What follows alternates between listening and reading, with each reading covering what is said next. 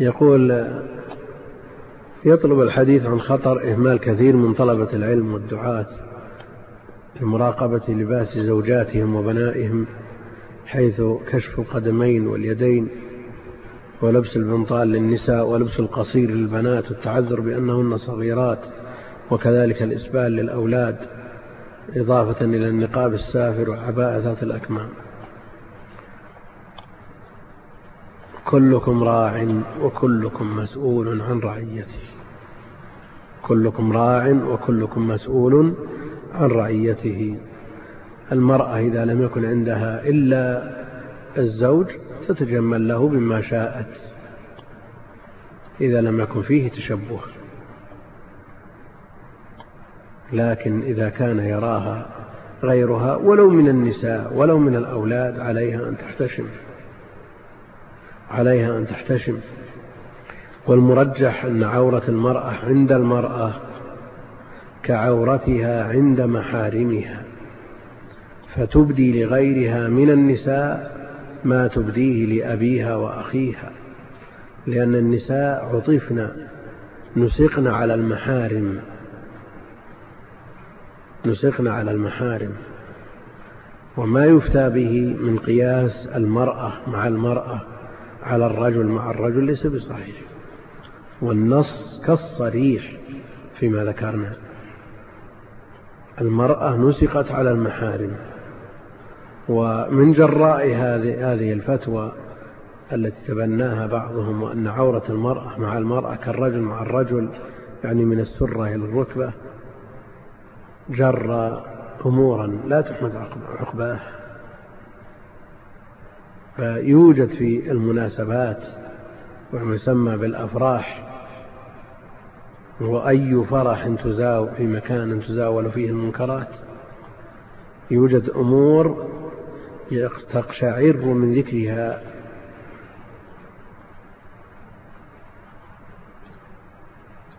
القلوب قبل الأبدان.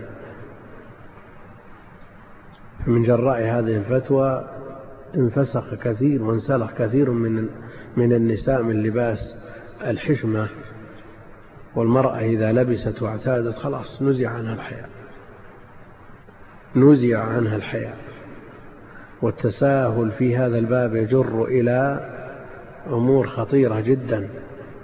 فإذا اعتادت المرأة واستمرأت مثل هذا لا تقلع عنه. والرجل إذا تساهل في أول الأمر يصعب عليه أن يتلافى بعد ذلك.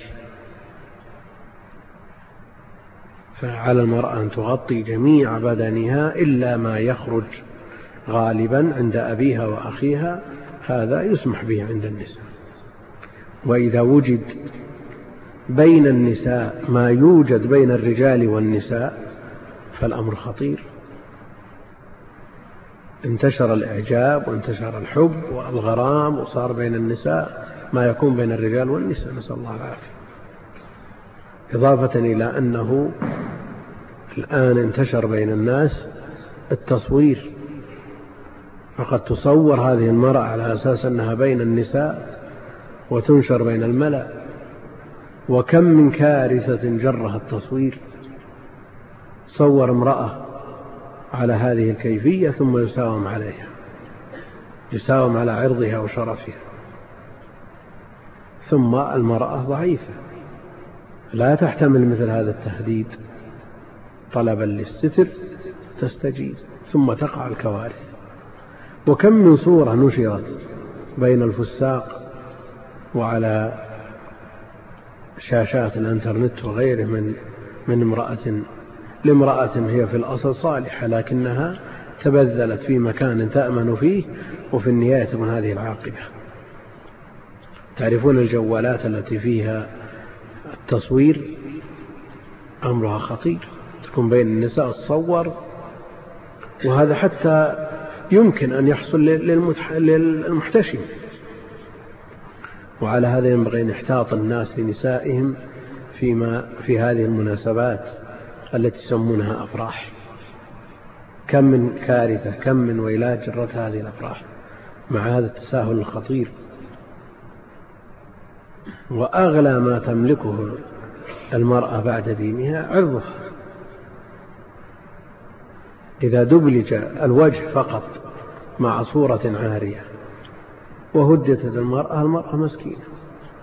لكن لو حصل هذا لو حصل هذا احتاطت الاحتياطات اللازمة ولم تظهر إلا وجهها مع ما يحصل من تجميل الوجه وتسريح الشعر المقصود أن مثل في هذا الإطار لا بأس به بين النساء لكن يبقى الحذر الشديد.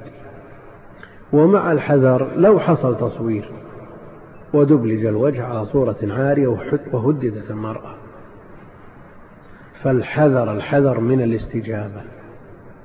مهما كلفها الصمود. ولو نشرت في انترنت ولو نشرت في صحف ولو بلغ زوجها ولو بلغ أبوها تصبر وتحتسب وتصدق اللجأ إلى الله عز وجل وسوف يبرئها الذي برأ عائشة رضي الله عنها. ما أن تداوي وتعالج هذا التهديد بأمر شر منه بأمر عظيم. هذا ليس بعلاج. ولو حال حاول الخبيث الستر وادعى أنه يستر ويفعل هؤلاء فجر لا يصدقون فإذا استجيب لهم جروا غيرهم كما هو